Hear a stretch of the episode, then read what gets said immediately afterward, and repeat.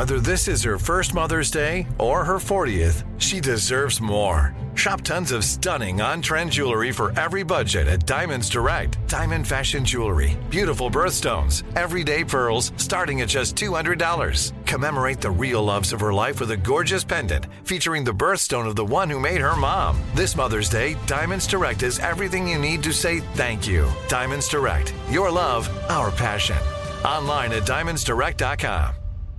Imagine you ask two people the same seven questions. I'm Minnie Driver, and this was the idea I set out to explore in my podcast, Minnie Questions. This year, we bring a whole new group of guests to answer the same seven questions, including Courteney Cox, Rob Delaney, Liz Phair, and many, many more. Join me on season three of Minnie Questions on the iHeartRadio app, Apple Podcasts, or wherever you get your favorite podcasts. Seven questions, limitless answers. I'm Saleha Mohsin, and I've covered economic policy for years and reported on how it impacts people across the United States. In twenty sixteen, I saw how voters were leaning towards Trump and how so many Americans felt misunderstood by Washington. So I started The Big Take D C. We dig into how money, politics, and power shape government and the consequences for voters. With new episodes every Thursday, you can listen to The Big Take D C on the iHeartRadio app, Apple Podcasts, or wherever you get your podcasts.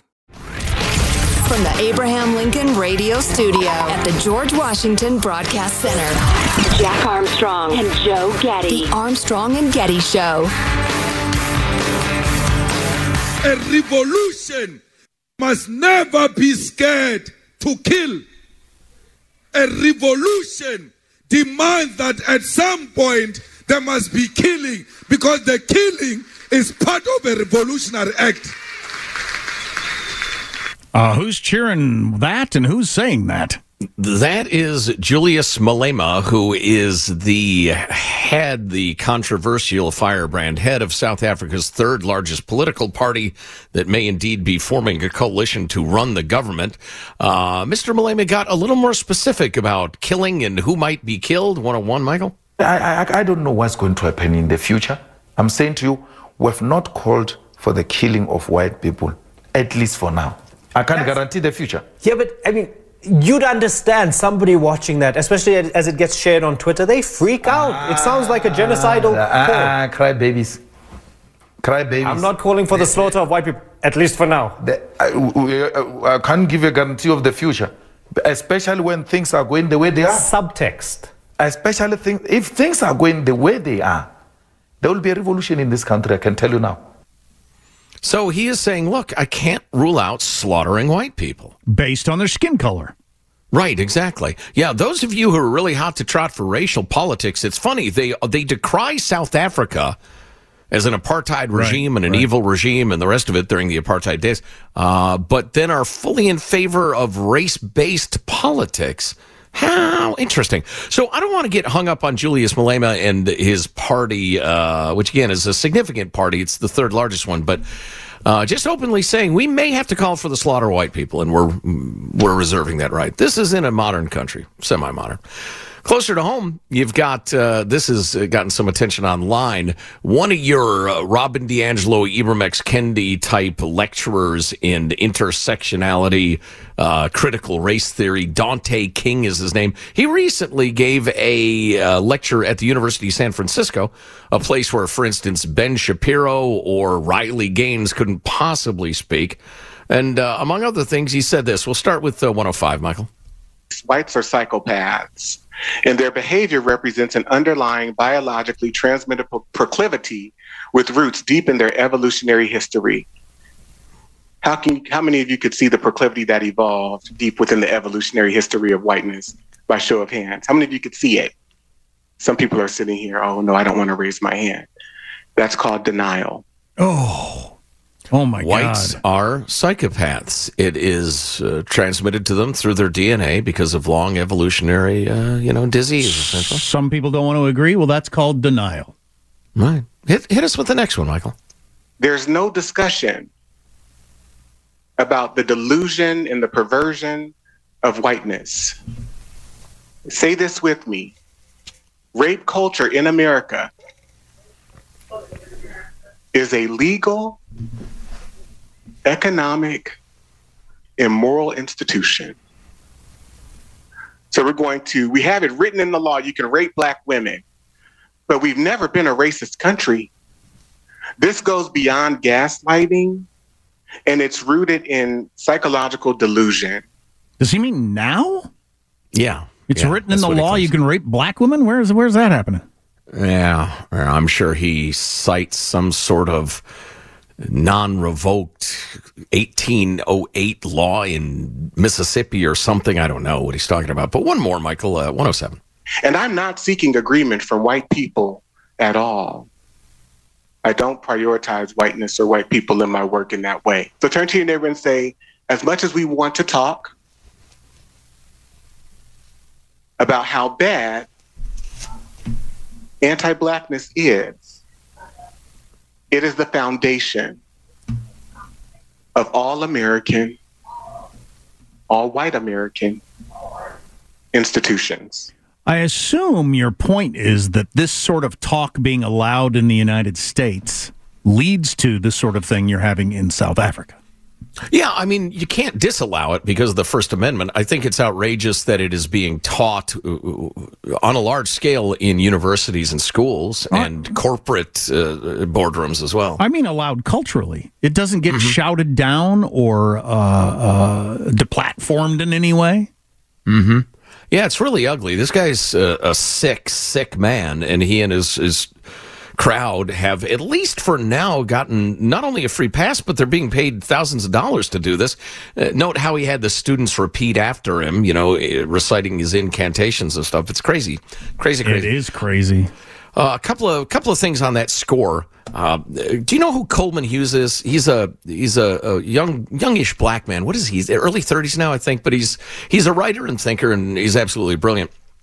Um, and he's written a couple of things lately that have caught my eye, but Um, he's talking about how he grew up and, and he was in a school with a lot of white kids and they wanted to touch his afro because it was so different from their hair. And, and he found it somewhat annoying. But then he he went to this conference that he didn't know at the time, but it was essentially a three-day critical race theory and intersectionality workshop. Uh, he writes, it was there that I first heard terms like systemic racism, safe space, white privilege, internalized oppression, ideas that were fringe then in twenty twelve, but would sweep through elite universities just a few years later. Um, and he talks about microaggression. And uh, and then he says, at the conference, I was taught to frame my experience differently than he'd taken it in. It was a microaggression. Whereas bullying can be experienced by anyone, only members of marginalized groups can experience microaggressions. Uh, my Afro experience was placed on the same continuation as the violent uh, continuum, rather, as the violent racism I had learned about in history class. Um, and, you know, I don't want to get hung up on that because it's long, but somebody touching his Afro out of curiosity was on the same scale as the torture and killing of Emmett Till. It was just, you know, in a different point in that scale, but he should look at it as, as, as similar. Um, That was the ideology that I, along with hundreds of other students, absorbed at this three-day conference. Um, in some ways, it was suffocating. The teachers enforced a strict orthodoxy. Dissent was never welcomed and was therefore rarely even attempted. As a kid who enjoyed debating with professors, I couldn't help but notice and lament the stifling conformism. Uh, in the three years since I'd attended the conference, the ideas I encountered had spread to elite schools, and he describes that. Um, Uh, during orientation week at Columbia, we were asked to divide ourselves up by race and discuss how we either participated in or suffered from systemic oppression. This is orientation week at Columbia. I huddled with the black kids in one corner of the room and watched as the white kids, Hispanic kids, and Asian kids awkwardly shuffled to their respective corners.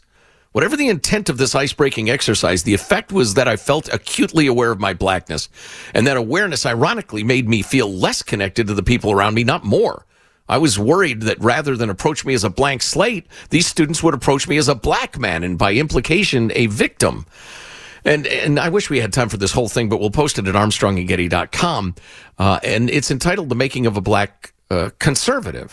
And, and he talks about the any guff he took as a kid, how it compared to the fat kid with acne who had a speech impediment. Or the kid who just wasn't socially adept and was mocked and, and teased all the time. Mm. And it's it's written with great compassion and wisdom. Um, And he summarizes, uh, all of this is why in my book I argue that colorblindness is the wisest principle by which to govern our fragile experiment in multi-ethnic democracy. My hope is that this book will help people think more clearly about the long-run consequences of race thinking and race-based policies, restore our faith in guiding principles of colorblindness, and pave a constructive path forward in our national conversation on race. Yeah, that's int- that reminds me, so that Super Bowl ad yesterday, because we've talked a lot about uh, how Martin Luther King Junior, his whole thing was, I hope someday I'll be judged by the content of my character, not the color of my skin. And now people have decided, no, no, no, that, that, no, you got to judge people. The, the colorblindness is awful. That's the worst mm-hmm. thing you could do. And right. so I don't know if you saw this ad, and I didn't know where it was going, but this guy came on, and I don't remember his name, old black guy, and he said, I was Martin Luther King Junior's speechwriter. And together we, you know, turned this country around, blah, blah, blah, and tried to stamp out uh, bigotry and prejudicial hate and that sort of stuff. And they threw in a little um, uh, anti-Islamophobia is wrong and blah, blah, blah. And I thought, okay, where are we going with this? But then it was all about an anti-Jewish hate, anti-Jewish hate, anti-Jewish hate. And it was paid for by some sort of anti-Jewish hate thing. Mm-hmm. And so you got yeah. Martin Luther King Junior's speechwriter being part of a, you can't be hating on the Jews, you can't be hating on anybody thing that I wanted to look into a little more because I thought that was interesting. They had to throw in a little other stuff too to, uh, to avoid being, you know, killed in social media. Yeah, I think, because I've seen a handful of their ads, and they always lean on the Islamophobia thing. I think they're trying to get buy-in, which I understand is a strategy. It's a little jivey given the proportions of right. what you see right. much, much, much more right. of than the other. But, I'm, but I appreciate the spirit of it. Oh, and it had some line at the end that was like the opposite of, you know, how you, you couldn't say during Black Lives Matter, all lives matter. Uh, but they, they went with the line, all hate is hate, which they are, I'm glad, is okay to say apparently out loud.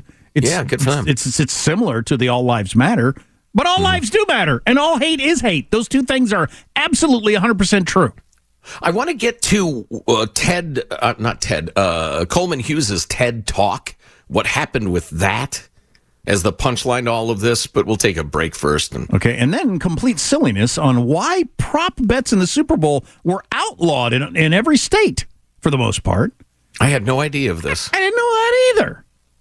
It's kind of funny why, and some of the uh, behind-the-scenes stuff. Bunch of stuff on the way. Armstrong and Getty.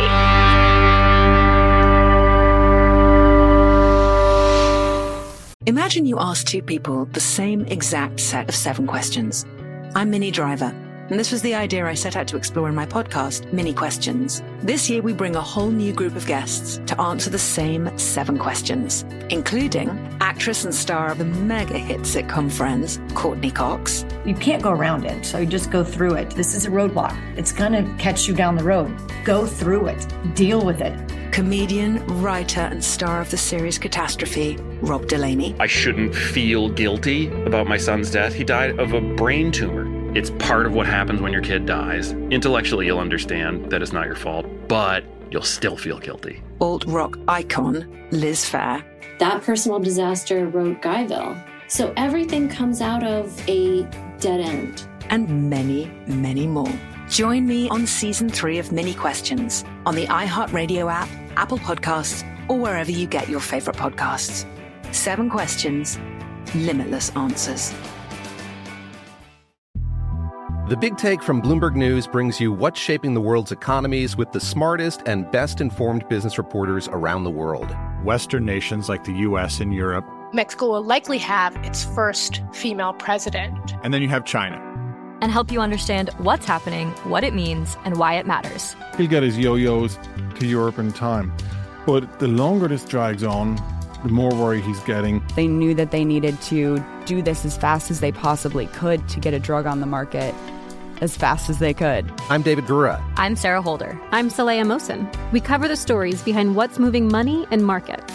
Basically everyone was expecting, if not a calamity, certainly a recession. But the problem is that that paperwork, as our reporting showed, is fake. As someone who's covering the market, I'm often very worried about an imminent collapse. So I'm thinking about it quite often. Listen to The Big Take on the iHeartRadio app, Apple Podcasts, or wherever you get your podcasts. I'm Saleha Mohsin, and I've covered economic policy for years and reported on how it impacts people across the United States. In twenty sixteen, I saw how voters were leaning towards Trump and how so many Americans felt misunderstood by Washington. So I started The Big Take D C. We dig into how money, politics, and power shape government and the consequences for voters. It's an election year, so there's a lot of focus on the voters that TikTok is reaching. The initial reaction is like, oh, things are looking so resilient. I don't want to be too pessimistic, but I just don't see the political will down in Washington right now to, to change their tune. I think the American electorate has been signaling that it expects a rematch of the twenty twenty election. These are unprecedented times. With new episodes every Thursday, you can listen to The Big Take D C on the iHeartRadio app, Apple Podcasts, or wherever you get your podcasts. He touched it. It's a fumble, and it's a recovery by Kansas City. You knew something was happening there. You just felt it. I just it. wasn't sure what yeah. it was. Nostradamus again. Oh, my gosh. What a huge, huge play right there. Yeah, I'd say. Probably made the difference in the game, and if you're watching, you know what it was. Oh, we're getting a bunch of texts, by the way, and we need to read this to be fair. The 49ers took the ball because the defense was exhausted after holding off Mahomes on the last drive of the game. They oh, had to rest enough. or they wouldn't have been fair able enough. to play. And that makes sense. Yeah, I appreciate you pointing that out. Thanks. Yeah. Yeah. So back to Coleman Hawk. I'm sorry, Coleman Hughes uh, briefly. He's a young black intellectual. He's written a book called The End of Race Politics, Arguments for a Colorblind America that I need to get a copy of and read. But he had prepared a TED Talk about colorblindness, the topic of his forthcoming book, if you're a fan of the TED Talk. The talk's theme, as he explained recently in a, an interview, is that colorblindness shouldn't be a dirty word, which it's become on the political left. And that's uh, the concept, quote, was at the core of the anti-slavery movement, the core of the civil rights movement, and was later abandoned. And Hughes believes, quote, we should reinvestigate the wisdom of it as a principle. The idea of colorblindness is that no one ever gets penalized for their racial identity. And there's a logic for that, for governing a racially diverse society in the long run. Okay? It's common sense. So anyway, he does a, a, a TED Talk. And if you know anything about TED Talks, they approve every word in your script. And you're not allowed to depart from your script. So anyway, the day after Mister Hughes' talk, he received a call from uh, Anderson, Mister Anderson. What's his What's his first name? Chris Anderson, the British entrepreneur behind the TED Talks. Uh, so he gets a call from Anderson, who said that black employees at TED were upset by his remarks. Mister Anderson asked Mister Hughes to meet with them. Mister Hughes agreed, but the employees backed out without an explanation. Two weeks later, Mister Hughes received an email from Mister Anderson explaining that he was under pressure to not post the talk online.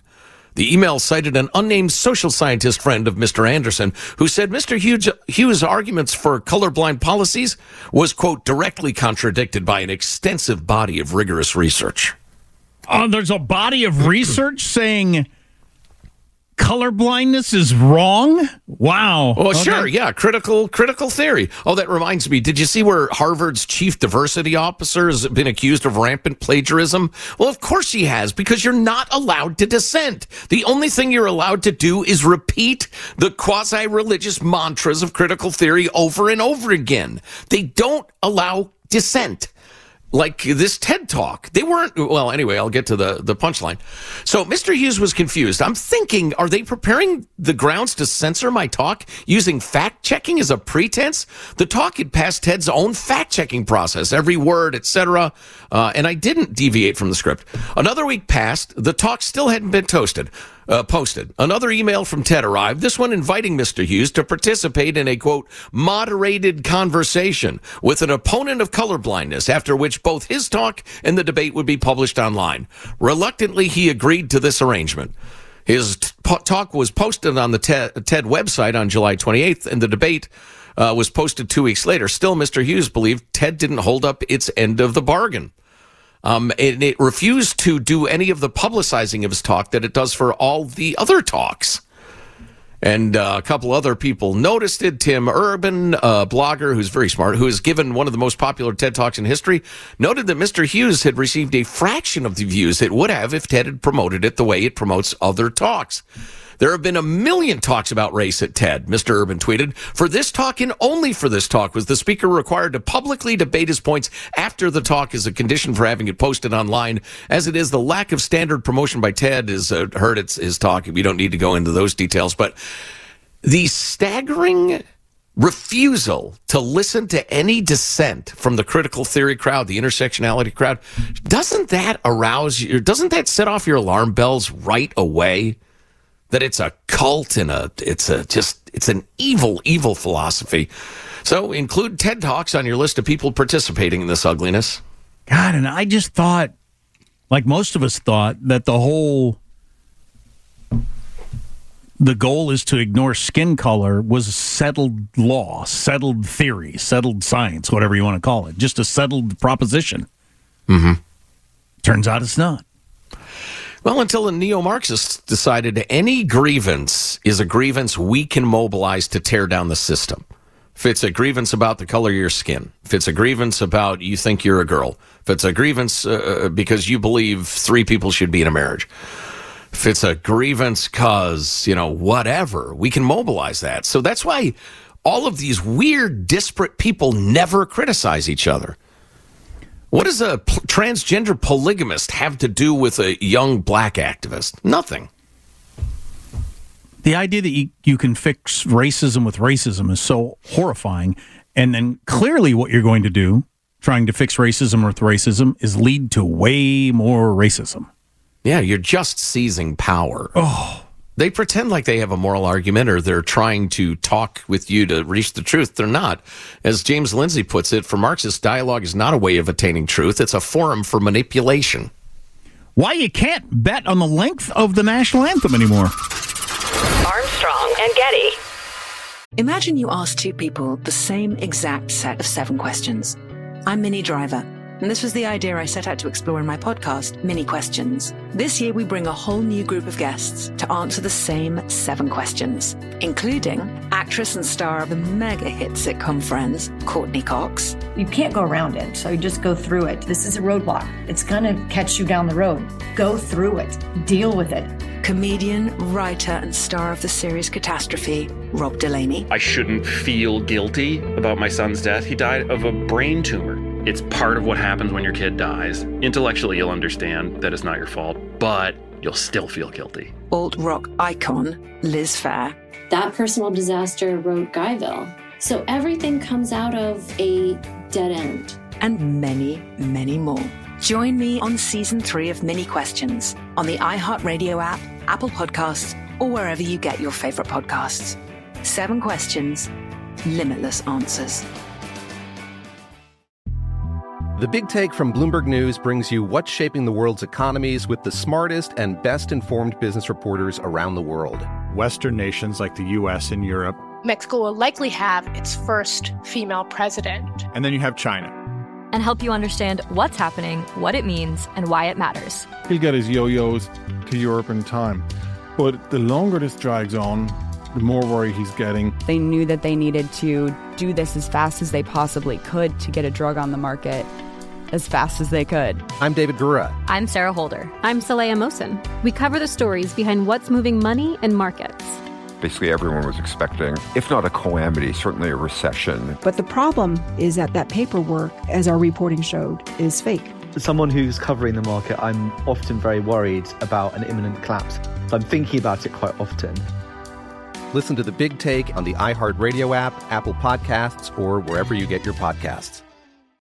I'm Saleha Mohsin, and I've covered economic policy for years and reported on how it impacts people across the United States. In twenty sixteen, I saw how voters were leaning towards Trump and how so many Americans felt misunderstood by Washington. So I started The Big Take D C. We dig into how money, politics, and power shape government and the consequences for voters. It's an election year, so there's a lot of focus on the voters that TikTok is reaching. The initial reaction is like, oh, things are looking so resilient. I don't want to be too pessimistic, but I just don't see the political will down in Washington right now to, to change their tune. I think the American electorate has been signaling that it expects a rematch of the twenty twenty election. These are unprecedented times. With new episodes every Thursday, you can listen to The Big Take D C on the iHeartRadio app, Apple Podcasts, or wherever you get your podcasts. If you love sports and true crime, then there's a new podcast from executive producer Dan Patrick and hosted by me, Jay Harris, that you won't want to miss. Playing Dirty: Sports Scandals. Each week, I'm squeezing the juiciest details from some of the biggest sports scandals ever. I'm talking Marcus Dixon, Olympic gymnastics, Cain Velasquez, salacious Super Bowl-level scandals. Join me on the dark side of sports by listening to Playing Dirty: Sports Scandals on the iHeartRadio app, Apple Podcasts, or wherever you get your podcasts. The Armstrong and Getty Show. Can you see by the dawn's early light what so proudly we hailed at the twilight's last gleam? Who's watching?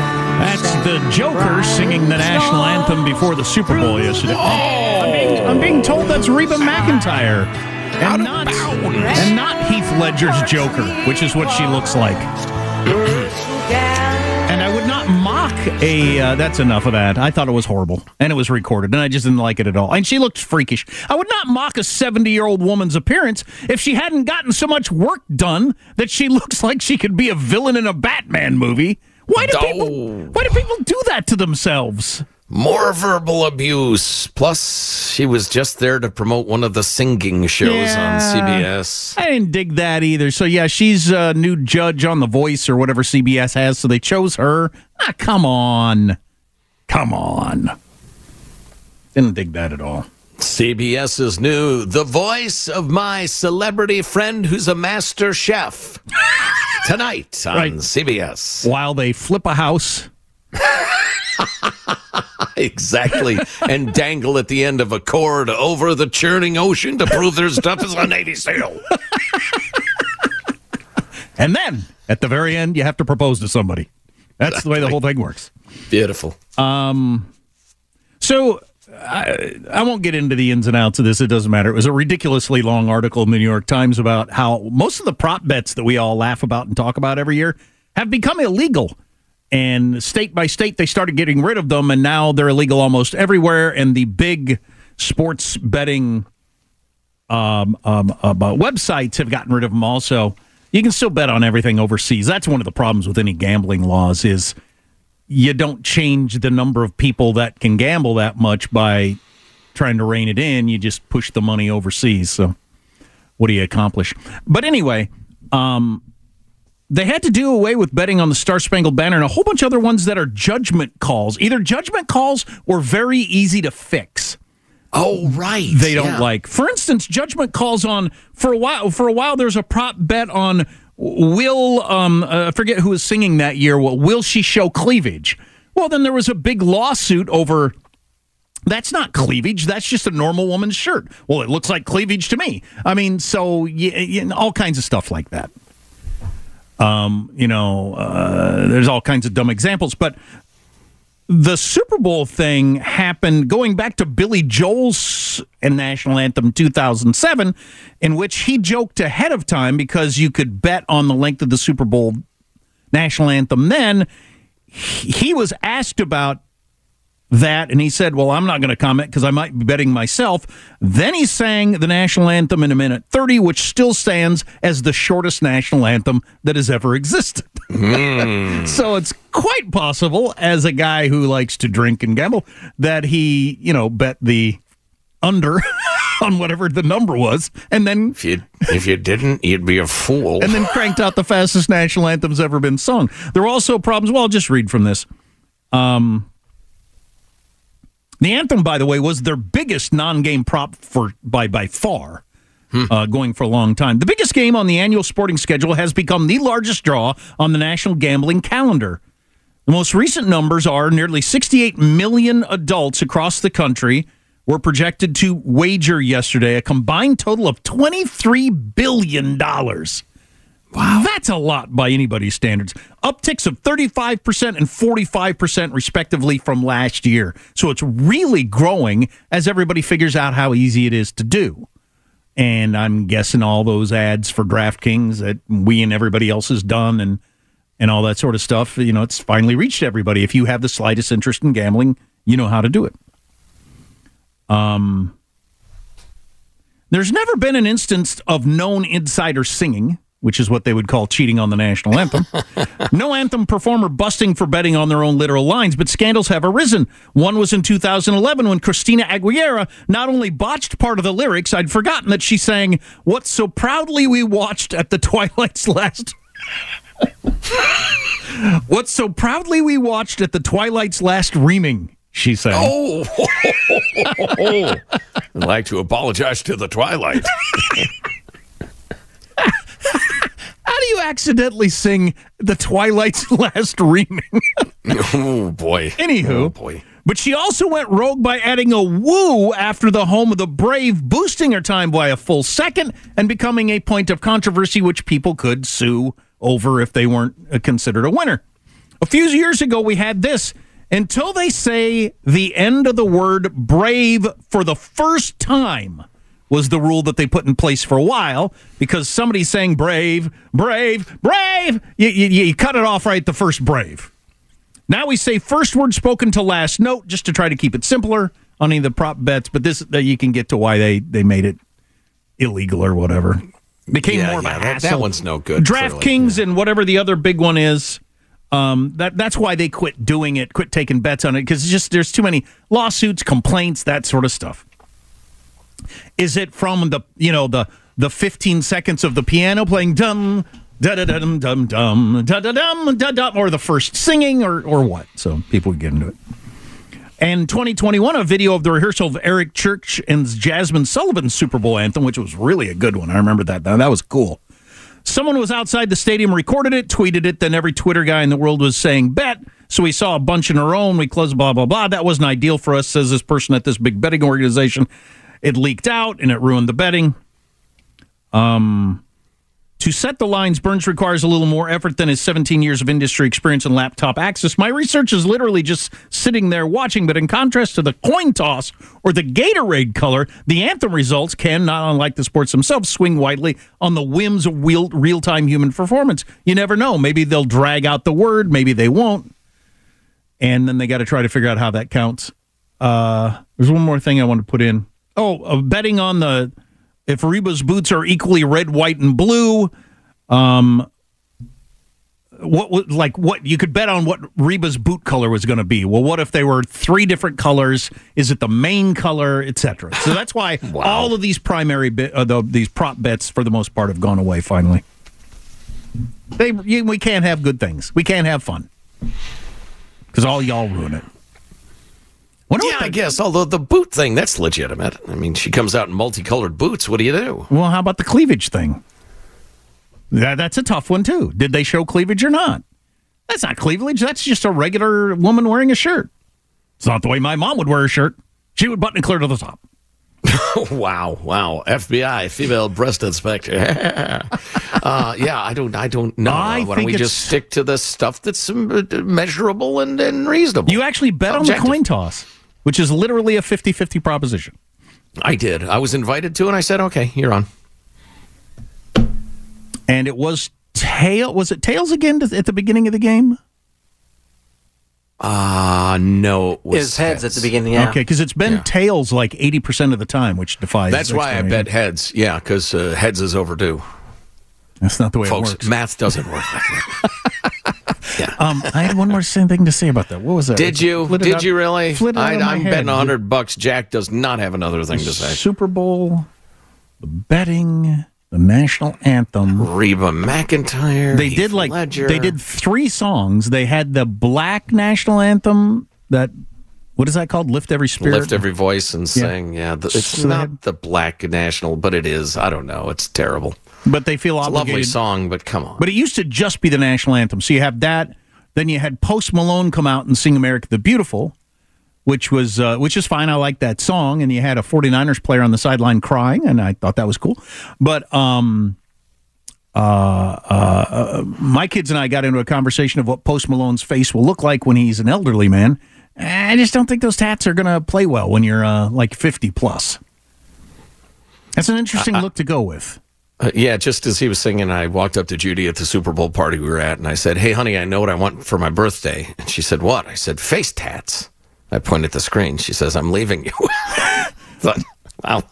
And like, and not, and not just face tats, but all kinds of weird, squiggly, like drawn by a prisoner, and then the earplugs and the grill. That seems like an awful lot of gimmicks in one head. How many do you need? Right. Per head. Right. Yeah. I don't get it. Hmm. Is he a, what kind of artist is he? I don't even know. My son's really into him. Oh, we saw Post Malone's car at uh, West Coast Customs. My son and I did on Saturday. We took the V I P tour of West Coast Customs, where all the rich rappers and basketball players and everybody, they all get their cars done in Los Angeles. And Post Malone had a seventy-nine Ford Explorer that he had uh, paid a gazillion dollars to get uh, remade. It was very, mm-hmm. very, very cool. Yeah, I don't uh, I don't follow the pop music these days. I've had enough. I don't need it. It's fine if you enjoy it, but I'm not familiar with his over. Uh, I can only assume that there was a pre-Malone and then a Malone, and now he's the third one. Is that correct? I think that's the way it works. I don't know how that works. Did somebody drive Patrick Mahomes' dad home after the Super Bowl? Did he get home all right? Is everybody... Certainly hope so. Didn't crash his car, anybody? We will finish strong next. Armstrong and Getty.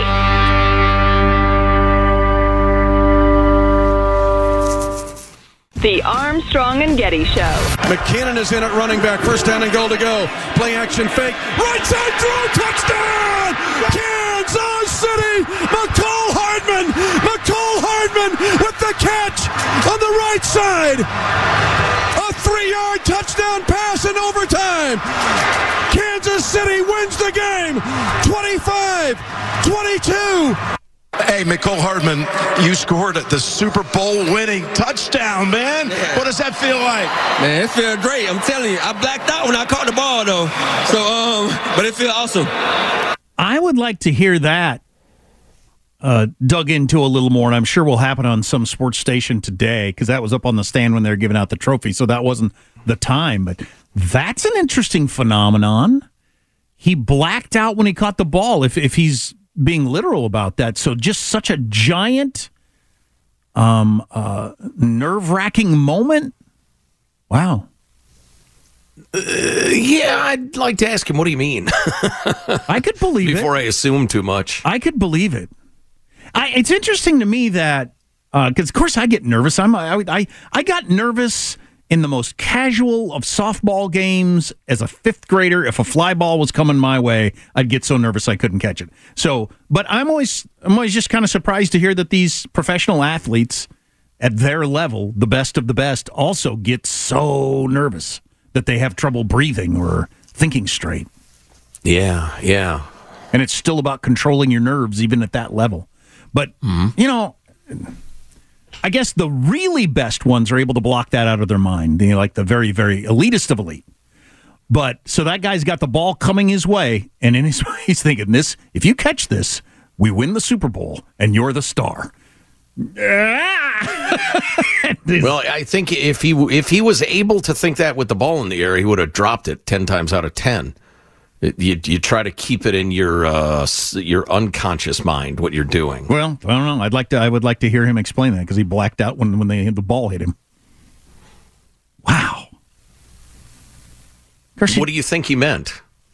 Uh, like I, he couldn't see or hear anything and was unconscious, or what? So I that's why I said I'd have to ask him. What do you mean? That's what was I think. Was it just meant. It was so overwhelming he didn't know what to do or where to look or couldn't know. think? I don't know. I'll have to seek out. I'm sure he's going to have to tell somebody on some radio interview somewhere what that meant. Yeah. I was just interested when I was like a wrestling in high school. Um, you'd have a loud crowd and everything. Thank you, Gladys. You'd have a loud crowd. And, and interestingly, Jack wasn't on the wrestling team. He would just strip to the waist and challenge guys in the parking lot. But back to you. There'd be a crowd there and lots of noise and everything like that. But when you're out there wrestling, it was silent. I couldn't hear anything. And then the second was over, all the sound would show up. Mm-hmm. That was just always interesting to me. That's some sort of your brain doing that for you, block it. I don't know, focus or fear. Yeah, I'll bet the young man meant something like that. Right, right, right, right. Yeah, yeah. Maybe, maybe you're right. Maybe he wasn't thinking about it, and the ball, once the ball got there and he caught it, maybe then his brain went into full, holy crap, the game's over. You caught the ball, and just like, I don't know, more than his brain could f- process at one moment. Yeah, yeah, yeah. Niners lost. That's I would be thinking, I see, I would be thinking, and this is why I was such a terrible athlete, it was more about the mental stuff than anything else. Um, as the ball was coming my way, I'd think, if you drop this, easy catch, at this moment with everybody watching, you will become a household name. You'll become a meme. Your name will be used to signify all failures going forward in business wow, or see, in any other yeah. manner. We need to work on your attitude. I would be thinking people one hundred years from now will be saying, wow, you really pulled a Jack Armstrong. Like if you lost a deal at uh, the insurance company or something. That's what I'd be mm-hmm. thinking as the ball was coming toward me. And that's why I would drop it. Yeah, yeah. Well, that's. I'm sorry to hear that. Um, uh, uh, in in your defense, fielding a fly ball can also like hit you in the face and break your nose. So there's that. Oh, I was never worried about that ever at all. Never crossed my mind. Yeah. It was all about the shame and embarrassment. Well, that's what repetition's all about. That's what practice is all about. So you oh, don't think anything. Painful. You just execute. Yeah. Oh, say, can you see? Final thoughts with A N G. Huh. That's an that disrespectful. Like Here's your host for Final Thoughts, Joe Getty. Let's get a final thought from everybody on the crew to wrap things up for the day. The final play, if you will. Mecole Hardman in the control room will lead us off, Michael. I feel so old today. I'm tired. I'm full of cheese dip and meatballs, and I can't handle it anymore. Yeah, it's known science. Cheese dip. Cheese will uh, age you by ten years. Yeah. I used to be able to eat Katie, anything. Yes. Oh, well, I just I can't oh, do yeah. it anymore. Tell me about it. Uh, Katie Green has a final thought for us. Katie? I felt for the Niners fans yesterday, but there was some odd amusement in me watching the guys just throw fits. Just absolute grown man hissy fits hmm. over the, the Niners loss. Yeah, it is. Uh, it's it's not a sort of thing you want captured and put on YouTube, for instance. Uh, Jack, do you have a final thought for us? I wish I'd have rolled tape on my son when the Chiefs won. Man, he was jumping on the couch and dancing around and doing the gritty and everything. It was pretty entertaining. Uh, by the way, I've never brought more hate upon myself than I have by criticizing Reba McEntire, apparently. Seems like a perfectly nice woman. Just bad-mouthing elderly women is normally very popular on the air. I'm I'm surprised by that. My final thought, other than that your son and I can no longer be friends, is, uh, well, I'm glad I don't take this stuff nearly as seriously as I used to. Moved on. Real life. Hello. Or you've lost uh, the ability to, the, the wonder of, uh, I don't know, entertainment. Oh, yeah, or I'm suppressing my anger and it'll eat away at me until I die prematurely. I mean, that's possible. Could be that. Armstrong and Getty wrapping up another grueling four-hour workday. So many people have thanked so little time. Go to armstrong and getty dot com. We've posted that brilliant essay, or we will in a few minutes, by Coleman Hughes. You can drop us a line. Actually, hot links is all sorts of stuff that we talked about and some we didn't get to. Drop us a line. Mailbag at armstrong and getty dot com. We will see you tomorrow. God bless America.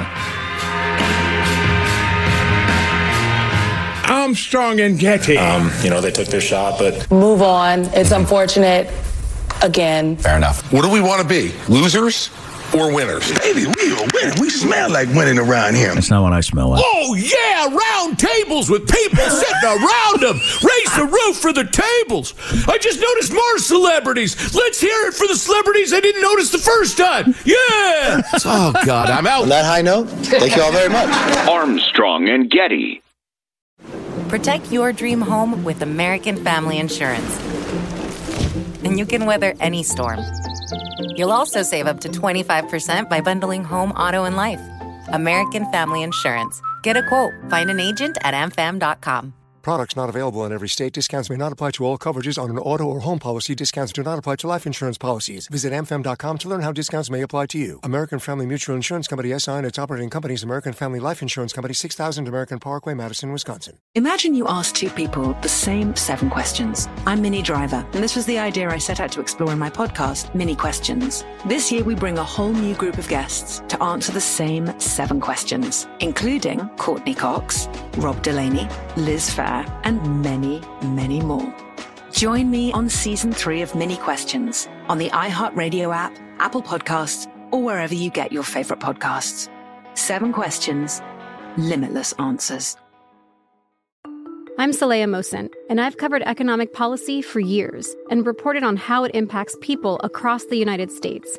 In twenty sixteen, I saw how voters were leaning towards Trump and how so many Americans felt misunderstood by Washington.